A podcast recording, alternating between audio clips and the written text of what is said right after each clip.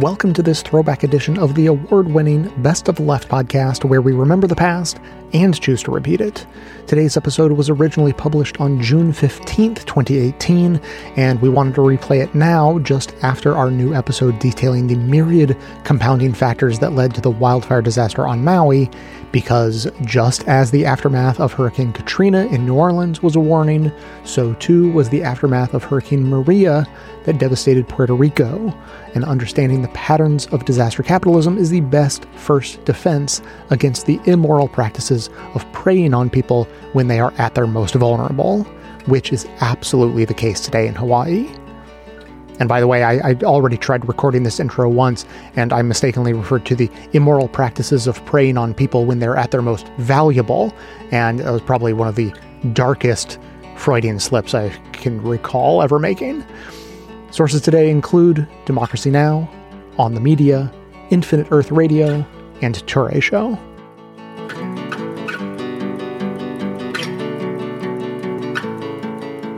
A stunning new uh, report by researchers at Harvard has revealed the death toll from Hurricane Maria may be 70 times higher than the official count. The official death toll still stands at 64, but the new research says the death toll is at least 4,645 and perhaps as many as 5,740. The Harvard study was published Tuesday in the New England Journal of Medicine. President Trump has so far not responded to the new study, but in October, during a visit to Puerto Rico, Trump boasted about the low official death count. Now, I hate to tell you, Puerto Rico, but you've thrown our budget a little out of whack because we've spent a lot of money on Puerto Rico, and that's fine. We've saved a lot of lives. If you look at the, uh, every death is a horror, but if you look at a real catastrophe like Katrina, and you look at the tremendous hundreds and hundreds and hundreds of people that died, and you look at what happened here with really a storm that was just totally overpowering. Nobody's ever seen anything like this. Now, what is your what is your death count as of this moment? 17? 16 certified. 16 people certified. 16 people versus in the thousands. Uh, you can be very proud of all of your people, all of our people working together. 16 versus literally thousands of people. With a, with a death toll of at least 4,645, Hurricane Maria would become the second deadliest hurricane in U.S. history, behind only the Galveston hurricane of 1900, which killed as many as 12,000 people in Texas. The Harvard study surveyed almost 3,300 randomly selected Puerto Rican households and found mortality rates leaped 62% from September 20th through the end of 2017, compared with the prior year. Researchers counted not just deaths directly from storm injuries such as falling debris, but also those who died due to storm related delays in medical treatment for injuries, infections, and chronic illnesses. The survey found interruption of medical care was the primary cause of sustained high mortality rates in the months after the hurricane, a finding consistent with the widely reported disruption of health systems. Healthcare disruption is now a growing contributor to both morbidity and mortality in natural disasters. Well, for more, we go to San Juan, Puerto Rico, where we're joined by Omaya Sosa, co-founder of Puerto Rico's Center for Investigative Journalism, where she's a reporter. Her latest article is headlined, Puerto Rico government did not prevent most Hurricane Maria related deaths. Welcome back to Democracy Now, Omaya. Can you start off by talking about the significance of this Harvard study? Um, at the time, it was said something like 60 people were dead. Now this number of between 4,600 and 5,700 people. Good morning, Amy. Good morning, Juan. Thanks for having me here with you again. It's it's very important. It's it's significant because it's uh, there's finally a, a prestige institution saying what we have been saying for eight months. Uh, everybody's shocked. We are not shocked we have been saying that uh, the numbers were much higher since the week after the hurricane in September. And uh, as early as uh, the first week of December, we had already said that the first month there was more than a thousand casualties. So um, I'm really glad people are finally listening and uh, you know, th- things are still really bad. As you said, last week we published a story about the situation in hospitals and he- healthcare facilities in Puerto Rico. And, uh, how they contributed to this high uh, death toll. The, the, situation is still bad in some places, and it's uh, the result of decades of uh, of neglect from the government to this uh, the healthcare system as a whole. Well, Omaya, I wanted you uh, to know if you could uh, expand on that because first of all, the study only goes through December 31st of 2017. Clearly, there were many areas in Puerto Rico that didn't even have electricity into January and February. And so the study doesn't even cover that area. But could you talk about what has happened to the healthcare system uh, in Puerto Rico, especially the privatization efforts that occurred in the 90s? Well, in uh, Puerto Rico used to have a public healthcare system that in, let's say in the 70s was a model even to the world. By the 90s, it had many problems, but it still had a, a leveled, um, let's say, comprehensive healthcare system where you had uh, primary healthcare care facilities that were public, then you had secondary and tertiary, and they were all uh, all over the island in an ordered, organized system. And in the 90s, uh, because of the, the, the, they were losing a lot of money, the government was losing a lot of money with the healthcare facilities, and they had many um, other kinds of problems uh, with uh, supplies and so forth. They privatized most of the system, leaving only the San Juan uh, hospitals mainly and some uh, minor centers around the islands. So uh, that's uh, most of the hospitals in Puerto Rico are, are private now, and this hurricane uh, struck in a moment where. Uh, that was uh, not uh, reorganized. Let's say the government had no control over the hospitals in the rest of the island, and when they started trying to see how they could order the system, they had really no no way. They had no plan. So um, besides this uh, privatization thing, the, the government has also responsibility over the, the, the private hospitals. They license these hospitals, they regulate these hospitals, and they're supposed to inspect these hospitals at least every two, two years. We uh, found out that uh, around 40% of the hospitals had not been inspected. And uh, we have we found uh, places. It's hospitals and healthcare facilities. It's not only hospitals. So you have 70 hospitals, and as a whole, with uh, minor uh, facilities and elderly homes that are also considered healthcare facilities. It's 400. So um, we found out there were some of these places that were not inspected for eight years. Let's say so. There was there's uh, on one, on one hand, the privatization of facilities that left the government without any uh, plan to where to channel the patients in this crisis, in, in, this emergency. And then you have the situation that the private hospitals were not being inspected as they should be. We asked for all these reports, and uh, no surprise, uh, they didn't give us access to re- reports. So we don't, don't even know what, uh, what, which ones they inspected, what these uh, reports said. Um, it's part of, a, a, uh, as you've seen, uh, a trend from the gov- this government to not give any information on this issue. You're suing for the mortality data? I'm sorry. Yes, are we are actually. That's uh, that was a big problem. Um, the mortality data was one of the main problems we encountered when we started investigating this in September, and uh, it still is. The Harvard report mentions this. Not even they got the data uh, after December.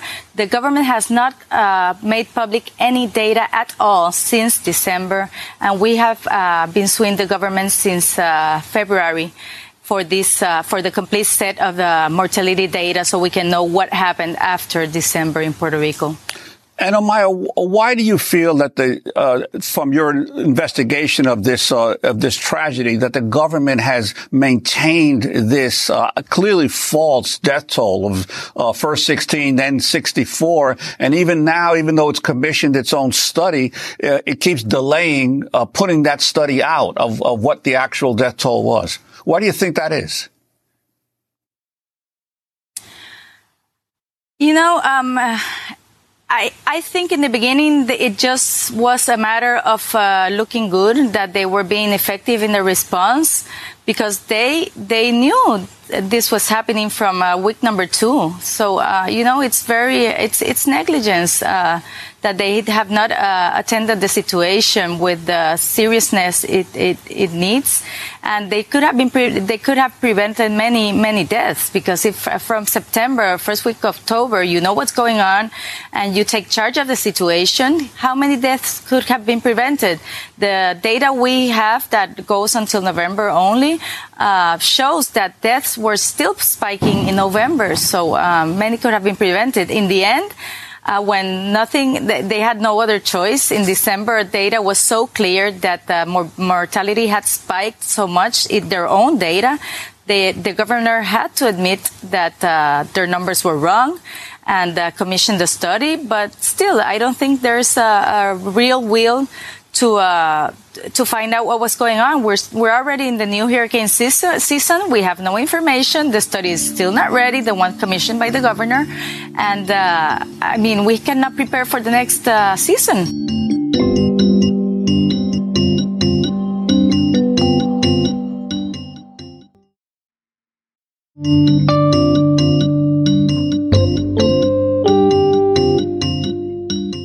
Benjamin Torres Gotay in a park in San Juan recently.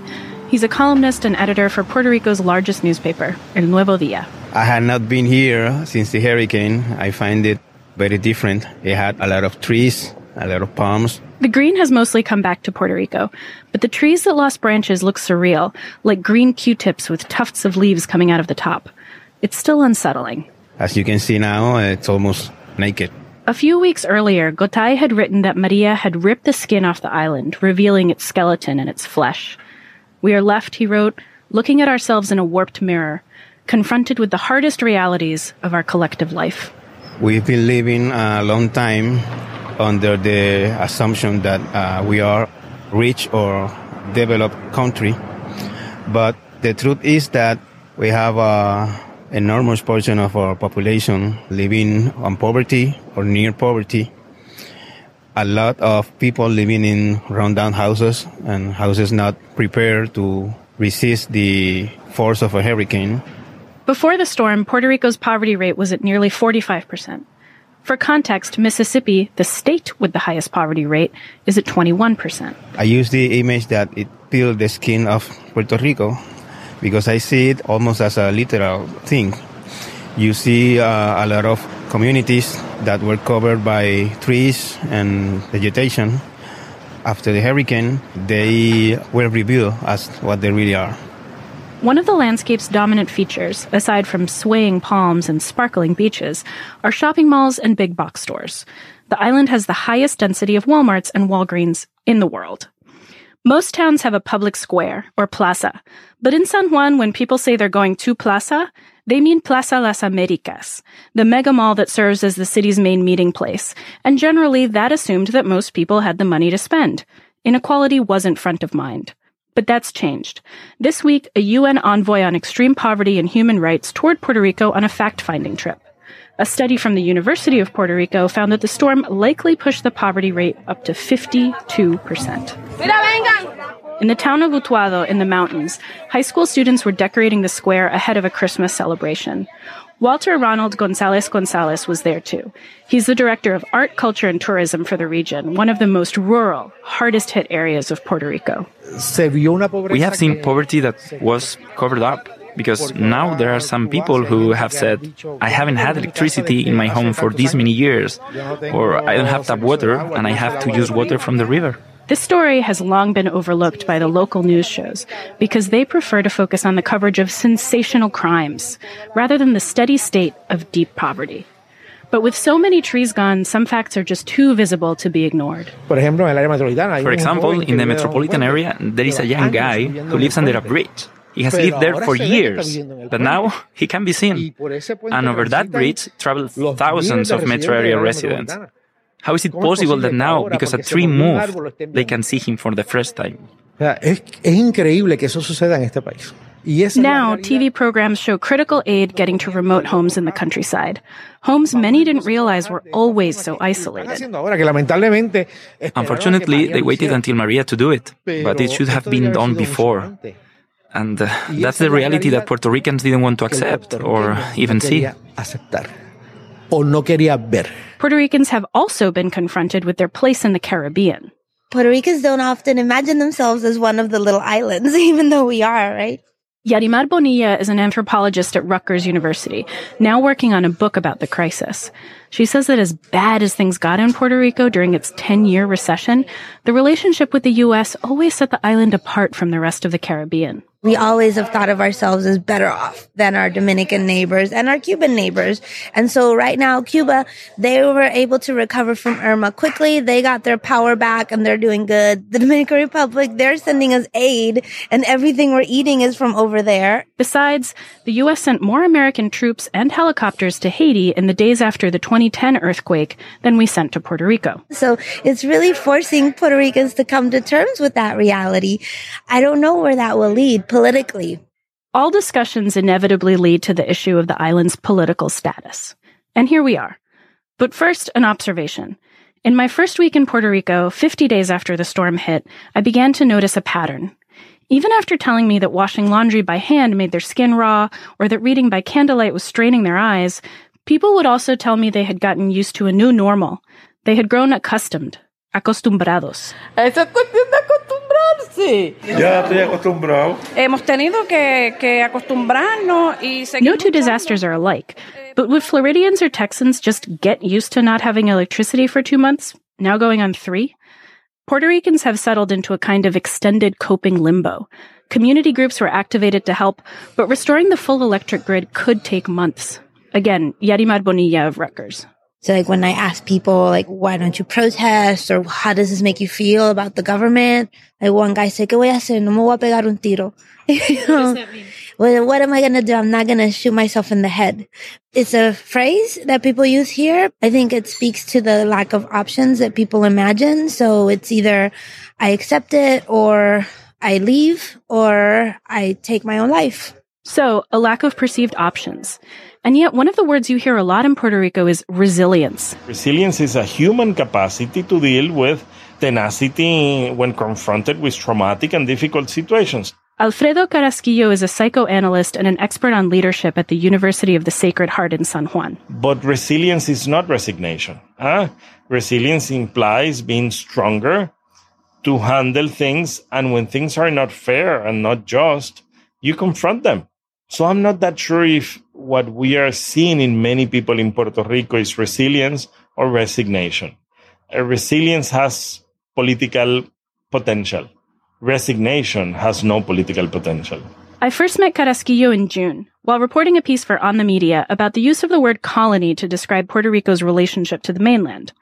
For decades, Puerto Ricans used euphemisms like Commonwealth or Associated Free State, but many had begun to use a label they felt was more honest, albeit painful. Carrasquillo uses colony, and he says it's essential to understanding why Puerto Ricans don't protest more. It doesn't surprise me. What surprises me is our inability as a people to respond with anger to indignity.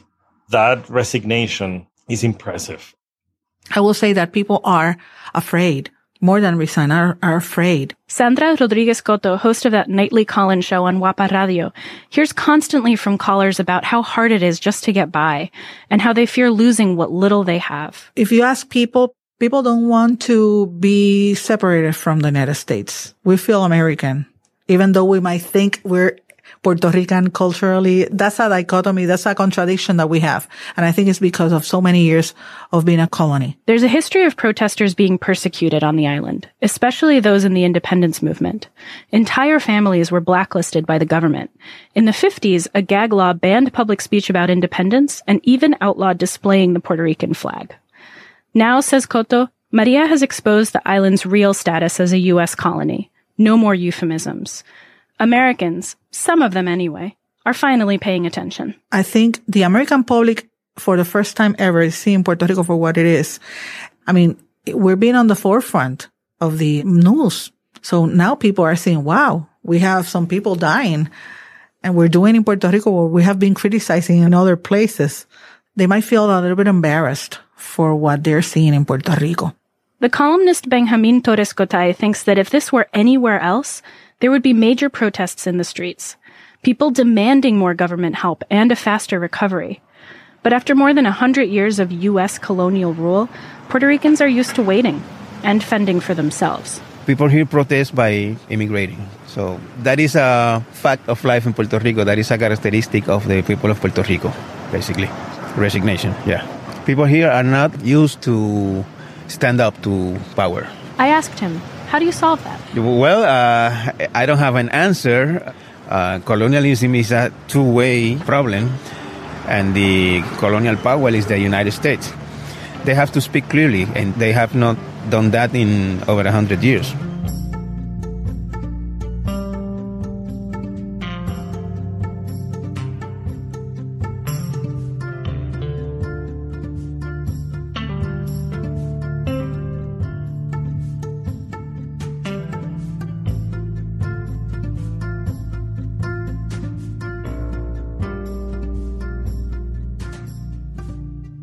In your article with Naomi Klein, Imagine a Puerto Rico Recovery Designed by Puerto Ricans, you talk about kind of a shock doctrine approach to disaster relief. Can you explain what you mean by that to our audience? Yeah, you know, uh, we're we're calling it a just recovery because what we see in these situations, particularly in the global south, is that people come in with the solutions and they're really band-aids because even if they take care of the immediate problem, they don't take care of the legacy of problems. Like before Hurricane Maria, I think something like 60% of the population was unemployed.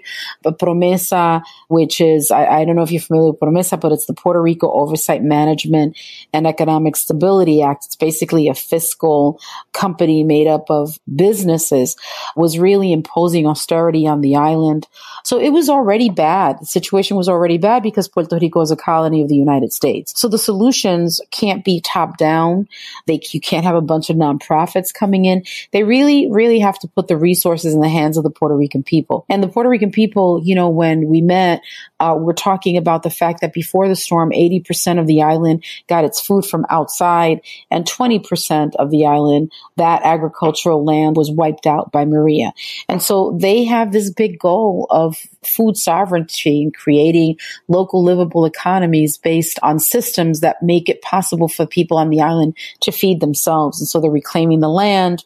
They are reclaiming seeds and they're building and they're growing things and they want to prepare themselves for a future where there will be more extreme weather events and a future where they don't have to depend on the United States to survive. And that, that's what we mean by a just recovery. So our brigades have gone there to basically listen and to support and to help build and follow the leadership of the people most impacted. That's a very different model than what other folks do, which is basically sweep down like they did in New Orleans and like they did in New York City with tons and tons of resources to tell people locally what the solutions should be. The truth is that we're living in the age of climate change and people will have to feed themselves and they're going to have to be able to build these systems.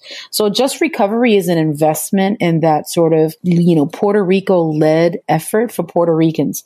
I also met these women who have this model that's based on participatory rebuilding that looks at a variety of things that can happen in a coastal community, in a mountain community, and an urban community, understanding that, and they're from there, understanding that even in a, tiny island like Puerto Rico, the solutions from place to place are going to be different based on the topography, on the culture, and on the people who live there. So I think, I think that's what we're talking about when we talk about a just recovery, and it's sort of based on this idea of just transitions that comes out of a movement space, that comes out of the climate justice and environmental justice movement all over the United States and the global South. Yeah, I don't, I don't know that it, uh, the average citizen realizes that oftentimes these relief efforts are a business opportunity for big businesses that come in from the outside and even economic, the ongoing economic development of Puerto Rico or other places. A lot of the money that is spent by government tends to be supporting efforts of people who are extracting from local economies as opposed to that kind of grassroots just development, just relief that you're talking about. So it's fantastic to hear that you're seeing so much energy on the ground and the brigades are going there. What do you think the chances are that the redevelopment of Puerto Rico, the recovery effort, will stay in the hands or be driven more by local people than by outside forces? Know, we're really concerned because it would be arrogant to say that the outside forces aren't moving quickly and are coming in heavy handed to basically uh, privatize entire parts of Puerto Rico. So it's hard. In New York City, what we've done is based on the Our Power PR campaign that was created by the Climate Justice Alliance, Grassroots International, a lot of our partners, we created Our Power PR NYC, which is basically um, Puerto Rican diaspora response to keep Puerto Rico in the press and to basically monitor what's happening with disaster capitalism in Puerto Rico so that we can put on pressure from here. Already they've closed 184 schools and are looking to turn them into charter schools the way that they did in New Orleans. They're basically uh, implementing a minimum wage of $4.25 for everyone 25 years old and younger. In Vieques, which is a little island off of Puerto Rico, they've lost a third of their residents and gentrifiers have moved in and are having conversations about the future of Puerto Rico without Viequenses in those meetings. And the ferry service, which is the only way of getting in and out of the island for people on the island, is not working. So people can't get off the island for healthcare. They can't get off for educational or, or job opportunities.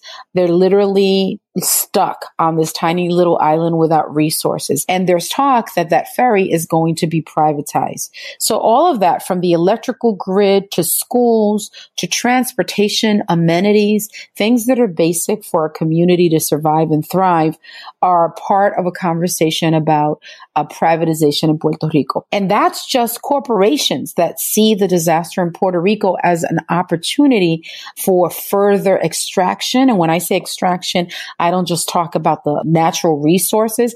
I also talk about the labor of people, sort of turning people, deepening colonization for people that are already second class citizens on their own land. That's also nonprofits that we know that, for example, in the United States, a bunch of organizations got together to decide what to do in Puerto Rico without talking to Puerto Ricans, without asking them, what do you need? Which are the organizations on the ground that we can support in a strategic effort to support you rather than supplant local leadership? So this idea of disaster capitalism goes as far as it's part of the culture of capitalism to basically take and really kick people when they're down. And then idea that nonprofits can come in and help is also turning people into passive recipients of their good intentions and saying, we have the solutions and we're going to help you. We've had graduate students call and say, we want to write a paper on what's happening in Puerto Rico. Can you connect us to people without asking us, Hey, will I be in the way? Really? So people who are really fighting for survival are going to stop what they're doing so that you could write your paper. That's all disaster capitalism all of that is this idea that you can just exploit people for your own benefit, for your own political or economic purposes. So that's all happening in Puerto Rico on a grand scale and on a very local scale. And so my understanding is that the relief, some of the relief funding that's been come through Congress so far, that the places like Texas and Florida and, and other places that California that have received disaster relief, it comes in the form of a grant, but at least a portion, if not all of the disaster relief to Puerto Rico is in the form of a loan. Is that accurate? Yep, that's true. It's basically not a grant. So what it does is it deepens the debt. And we've, you know, there was already a debt crisis as a result of colonialism and austerity policies inflicted by, on the island by the U.S. government. So, you know, one of the things that we've been saying is that they have to drop the debt and they need to be able, and, and that what Puerto Rico needs is debt relief to focus on emergency response and a just recovery from this extractive economy. There's also tax cuts and then there's the Jones Act. We know that Puerto Rico is treated like a foreign country when it comes to taxes. So it's literally penalized constantly without recognizing all of the years and all of the billions of dollars that the United States has gotten out of that tiny little island. So yeah, this uh, oversight committee is basically, or you keep hearing people say, say no to promesa because you can't divorce the emergency response and recovery issues from the fact that this this body of people is actually crippling Puerto Rico with debt. It was already crippling with debt and a crumbling infrastructure before the storm. So, and a lot of that had to do with U.S. policies. Yeah. So I think that, you know, for probably a lot of our listeners may understand this, but we should probably just walk through this for a second. So the folks who live in Puerto Rico are American citizens, but they lack representation in Congress. They can't vote for president. We impose a tax regime and structure on them that they don't have a say in. But the converse side of that, that, that might come back to bite folks in this particular situation is they are American citizens and they can relocate to other states. And so, like you've said, 300,000 folks have relocated perhaps to, to Florida, which could have huge electoral implications. So I'm wondering as someone who is not, I maybe not up on Puerto Rico to the degree that I should be, why has Puerto Rico languished in this state for so long and why has nothing happened across different administrations to change that dynamic, to more incorporate Puerto Rico, which is part of the United States as a full, fully participating part of the United States? That's an interesting question because conflict of who wants Puerto Rico to be a state and who wants to retain the Commonwealth status and independence that continues to separate communities. And one of the things that folks are saying to those that are state, that are pro statehood is that, so you want the country that is responsible for sterilizing a third of our women, basically making us citizens just so that we could, they could have bodies in World War One. You want the country that has denied us water, food, and health care to have more power over Puerto Rico. And they ask the question, questions. Uh, they say basically say, if you want to know what it's like to be a state of the United States for people of color, for a nation made up of people of African and indigenous ancestry to be a state, ask the people from Hawaii how it feels to be second class citizens in their own nation and be turned into mascots. So there is a lot of one of the things that has happened since the storm is that there's a lot of conversation about sovereignty, about breaking off the relationship with the United States entirely because people feel if they have to fend for themselves, then why even be part of the United States? That relationship doesn't benefit Puerto Rico in any way. It only benefits businesses. U.S. businesses are the only ones that, and other corporations that the United States bring in are the only ones really benefiting from that relationship. So that's the conversation that's being had right now. And you have to think about, yeah, they are citizens and they've been citizens since 1917.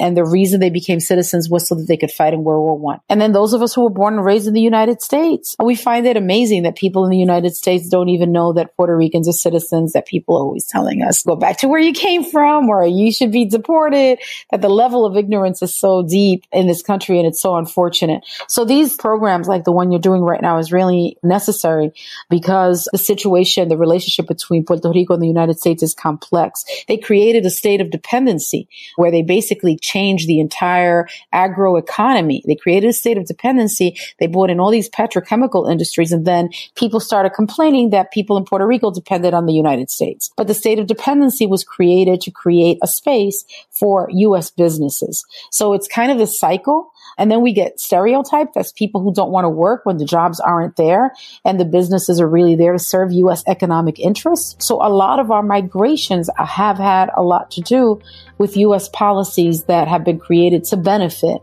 uh, U.S. economic interests.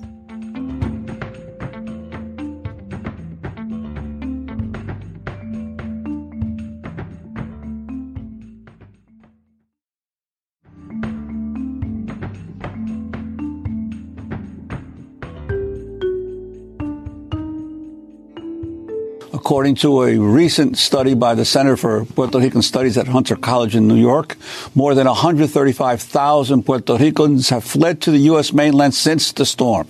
Puerto Rico's Governor Ricardo Rosselló is moving to privatize PREPA, one of the largest public power uh, utilities in the United States. The governor is also pushing for privately run charter schools and private school vouchers. On Monday, teachers across Puerto Rico held a one-day strike to protest the privatization plan. Meanwhile, displaced Puerto Ricans protested Tuesday in Washington, D.C. outside the headquarters of FEMA, the Federal Emergency Management Agency. Well, today we spend the hour looking at the future of Puerto Rico, which was already facing a massive economic crisis before the storm hit six months ago. From Toronto, best-selling author and journalist Naomi Klein, author of many books including The Shock Doctrine, The Rise of Disaster Capitalism. She's just published a major piece for The Intercept on the future of Puerto Rico. It's titled The Battle for Paradise. Puerto Rico and ultra-rich Puertopians are locked in a pitched struggle over how to remake the island. You've just written this epic piece. Explain what you found and what you mean by your title, The Battle for Paradise. Puerto Ricans and ultra-rich Puertopians are locked in a pitched struggle over how to remake the island. Good morning, Amy and Juan and Yarimar. It's great to be with you. Um, so what I'm referring to is, is that in this moment when so much attention is focused on the failures of FEMA, the failures of uh, the entire relief and reconstruction project, as, as it rightly should be, because this is an ongoing humanitarian emergency, we're seeing this strategy that we've seen in many other disaster zones that we've spoken about many times, which is exploiting that state of shock and distraction and emergency to push through a radical corporate agenda. Uh, you referred earlier to the plans to privatize PREPA, to open up Puerto Rico's school system to charter schools and vouchers at the same time as radically downsizing it, closing 300 schools on the back of already having closed more than 340 schools uh, by exploiting the economic crisis um, in the past decade. Um, all in all, we'd be talking about the closing of half of Puerto Rico's public schools. So a radical downsizing, deregulation, and privatization of the state. But that isn't the only thing that's going on in Puerto Rico. There is also a powerful resistance movement uh, that was uh, what that was really gaining ground before Maria hit. That was resisting this illegitimate debt um, this previous uh, shock doctrine strategy of exploiting the economic crisis to push these very same policies.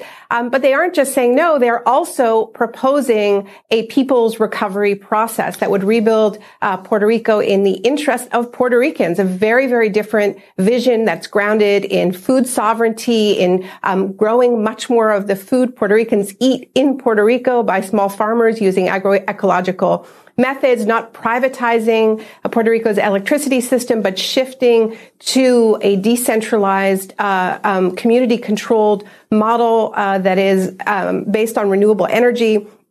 All kinds of other de- uh, deeply democratic uh, um, changes, and so there's this this pitch struggle and a kind of race against time over whose vision for the island is going to triumph in in this window. Well, Naomi, you begin your your piece uh, talking about the town of Adjuntas and up in the in the mountains of Puerto Rico, and also about one of these grassroots organizations that even before the storm had already been pioneering uh, uh, at least electric electricity generation for their own center. Could you talk about that some? Sure, Juan. I mean, one of the things that I found um, most striking when I was reporting uh, in Puerto Rico was, you know, we heard so much about what didn't work, and almost everything didn't work. Uh, the the food system collapsed, the energy system completely collapsed, and and and is still in a state of collapse. But there were a few things that did work, and one of the things that worked in the community that you're referring to was solar power. And um, there was there is this community center in uh, in Adjuntas, which um, is called Casa Pueblo. It's it's uh, been around for decades. Uh, it's been at the center of a lot of major fights in Puerto Rico against open pit mining, against logging, against uh, gas pipelines. But they've also been building their alternatives and they've had solar panels on their roof for more than 20 years. And after uh, Maria wiped out the electricity grid, it turned out that Casa Pueblo's uh, um, solar panels, rooftop solar panels, survived, survived the hurricane force winds, survived the falling debris, and so you had this beacon. Uh, uh, Arturo Massol, who is the director of the the board of directors of Casa Pueblo, described it as an energy oasis. So in the midst of this sea of darkness, you have this community center that has light the day after Maria because their solar panels survived. And so people came there. It becomes this hub of people to people recovery. They, they start handing out uh, uh, solar lanterns. and um, and it becomes this kind of field hospital where people plug in their medical devices. Um, so this is you know very intensely practical, and we saw some similar things happening on farms as well. And Naomi, this was a town that was not only had no electricity and no water, but was completely cut off from the rest of the island for uh, quite a while because of the roads washed out, right? As so many uh, communities were uh, that, that, you know that outside of San Juan, particularly in the mountains where where roads were either obstructed by fallen trees and branches or by mudslides. So yeah, completely cut off. Um, it's weeks before they receive any substantial aid. Its founder got the Goldman Prize, is that right? Um, uh, the environmental prize in San Francisco. Him, his son, and the community building this place that became this um, sunny satellite. Just shocking, given what was around, the darkness around them. And, and, it's not the only example of this that I that I saw. I also saw an amazing um, example of this in the community of Mariana in Humacao, where uh, you know as uh, where they where a um, an amazing mutual aid center uh, was constructed in the failure of FEMA and the failure of the state to respond uh, to this disaster. So people uh, linked in with the Puerto Rican diaspora got their own solar panels installed, um, and then this become you know while I was there, I, I, I witnessed. Um, you know, a, a, an elderly man come in, plug in his oxygen machine because this was the still, and at this point it was um, five months after Hurricane Maria, the only source of electricity in the region.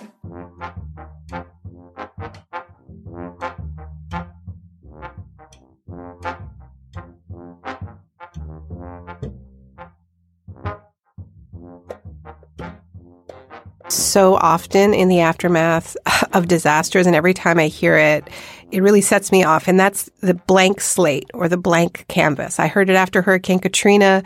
I heard it when I was covering the U.S. invasion of Iraq. The idea that that that suddenly you have a blank slate or a blank canvas um, where you can kind of do anything, uh, and and it's a kind of crazy idea because the the canvas in a war torn country or, you know, a region that's just been slammed by a category five hurricane, um, is anything but blank. I mean, it is a mess. It is, it is pure rubble and misery. But from the, from the perspective of, of real estate developers or would be private, you know, privatizers of, of utilities, this is what they see. And, and, um, Puerto Rico's governor, Ricardo Rosselló used that phrase in New York talking to um, in, uh, investors uh, or would-be investors about a month ago, where he where he described he described the island as as a blank canvas um, where you can kind of do anything. And what that's you know what that's referring to is is the state of desperation of the people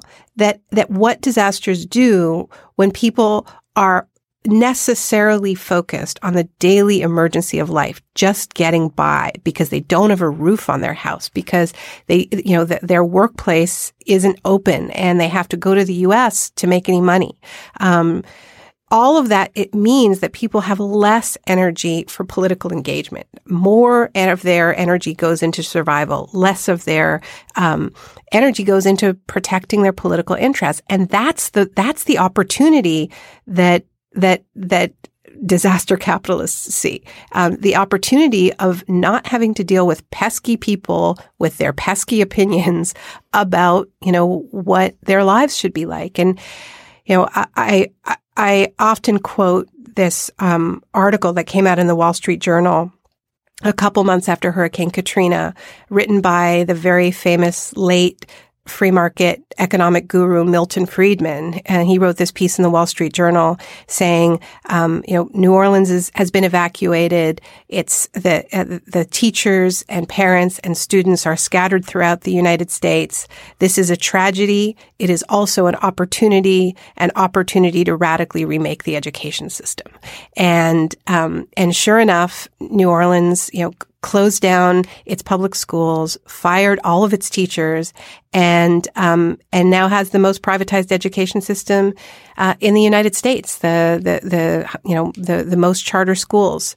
Um, so so that's that's the appeal of disasters is really just getting the people out of the way, either because they're physically removed, as in the case of, of New Orleans, and and that's also true of of uh, um, Puerto Rico right now. That um, you know, somewhere between 200,000 and 300,000 Puerto Ricans have left Puerto Rico and come to the U.S. mainland. mainland. We don't, they're not keeping solid records. That's the estimate.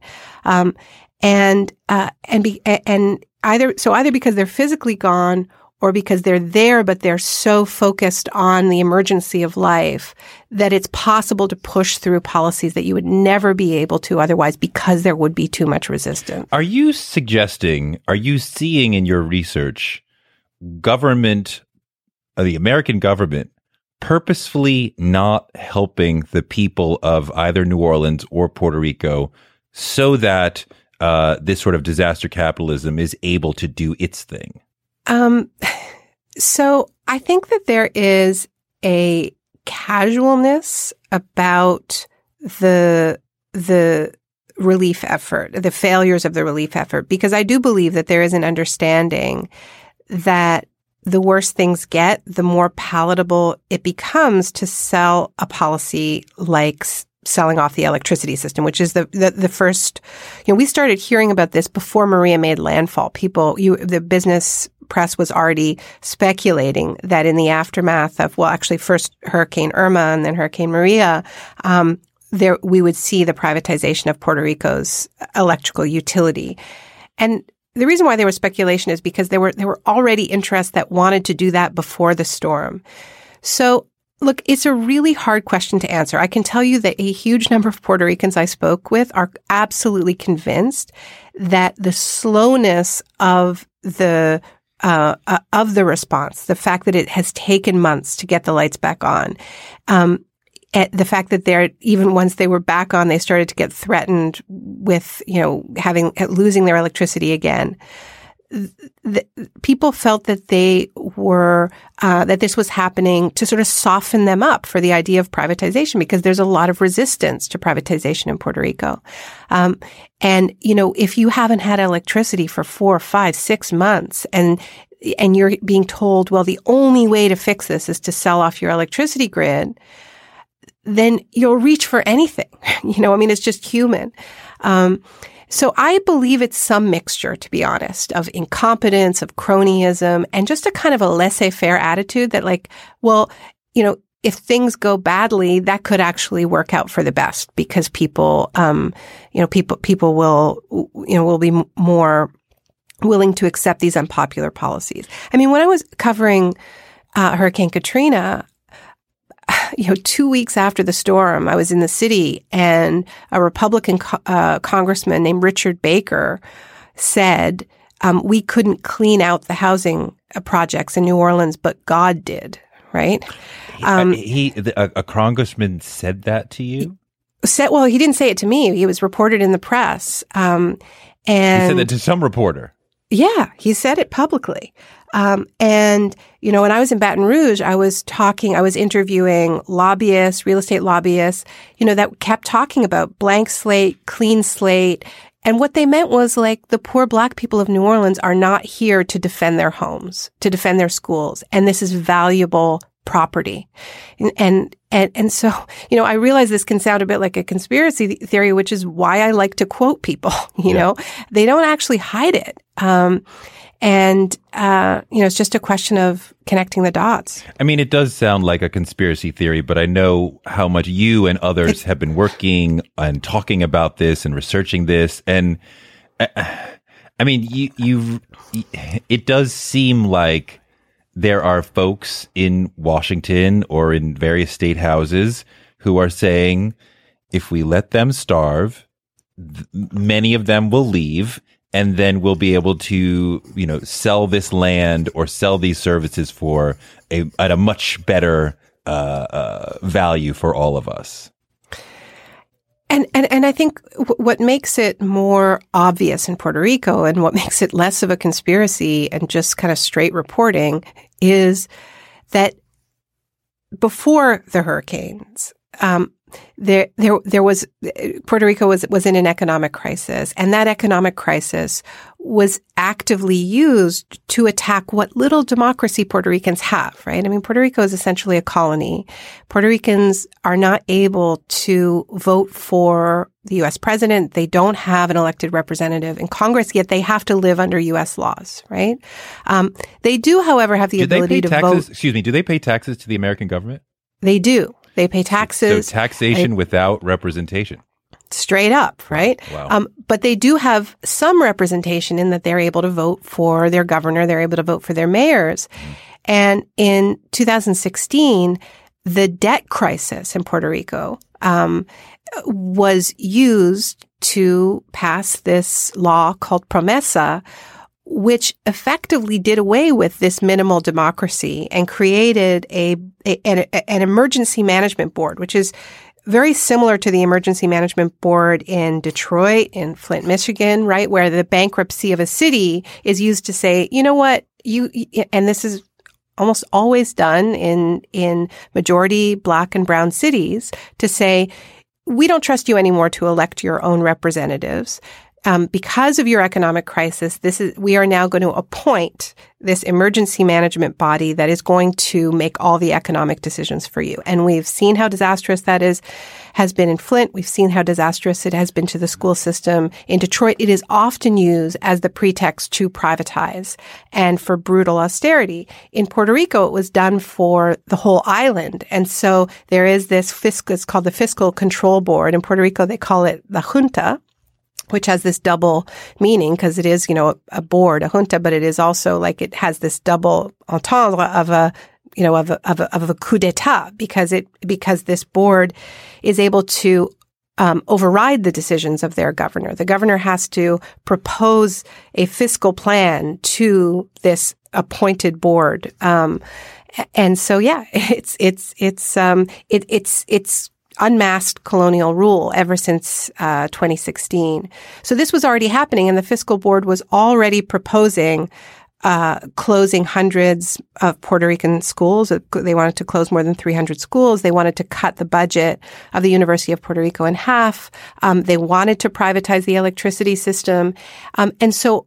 And, but they were having trouble and Puerto Ricans were resisting. And just a few months, and this was one of the things that I learned when I was there that I didn't know ahead of time was that the movement against the fiscal control board and the movement questioning the legitimacy of the debt um, and resisting these privatization policies really peaked just a few months uh, before Hurricane Maria. So on May 1st, 2017, there was the largest, second largest protest in Puerto Rico's history uh, against these policies and against the fiscal control board. Um, and then, so that's May. And then September, Hurricane Maria hits. And the very policies that they were trying to push through before Maria resurface. Let's close 300 schools. Let's have charter schools and vouchers. Let's sell off the electricity grid. So, I mean, this is why I'm saying it's not a conspiracy theory. It's just, you know, just reporting. They were trying to do it before the storm. They were having trouble. The storm hits. The very same policies come back with vengeance when people are least able to protect their interests. Do you see examples of this in New Orleans of the government saying we're going to be slow to fix New Orleans so that we can uh, revitalize for the rich?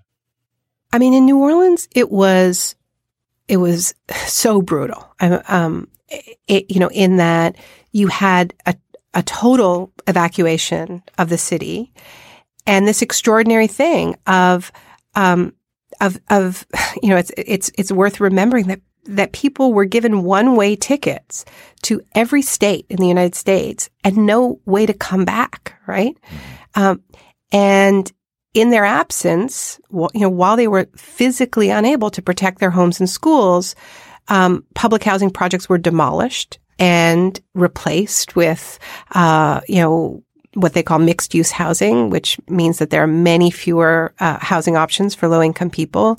Um, you know, not to say that the public housing was was wonderful and perfect, but it was so incredibly anti-democratic. So in New Orleans, it was I think it was less the strategy of let's just kind of do nothing. I mean, it was incredibly active. Uh, the the the, the demolishing of of the um, public. I think there was a huge rush in New Orleans to get this um, this sort of extreme city makeover done. It seems immoral. It seems immoral to allow people to suffer without food and water so that you can create a different economic model in that area. You know, Touré, I've always thought so, which is why I'm kind of obsessed with this. I mean, you know, there was a, a young woman who I interviewed. Her name is Monica Flores. You know, she said to me, it's cruel. Like I asked her how, how it felt to, because she was describing to me that she was, you know, sort of still living in her car and going from, um, you know, friend's house to friend's house to, to do laundry.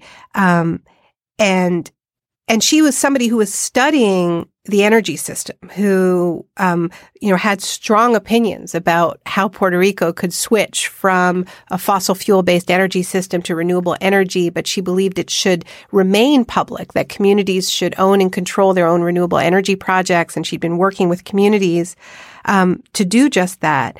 It, you know, and in the, it, and so you know, I asked her how it felt to turn on the television and see the governor announce that the electricity system was going to be privatized. And she started crying and said, um, you know, it's, it's what it feels like is, is it's cruel to do this in a moment when, um, you know, of course people can't engage in, you know, they're, they're just trying to survive.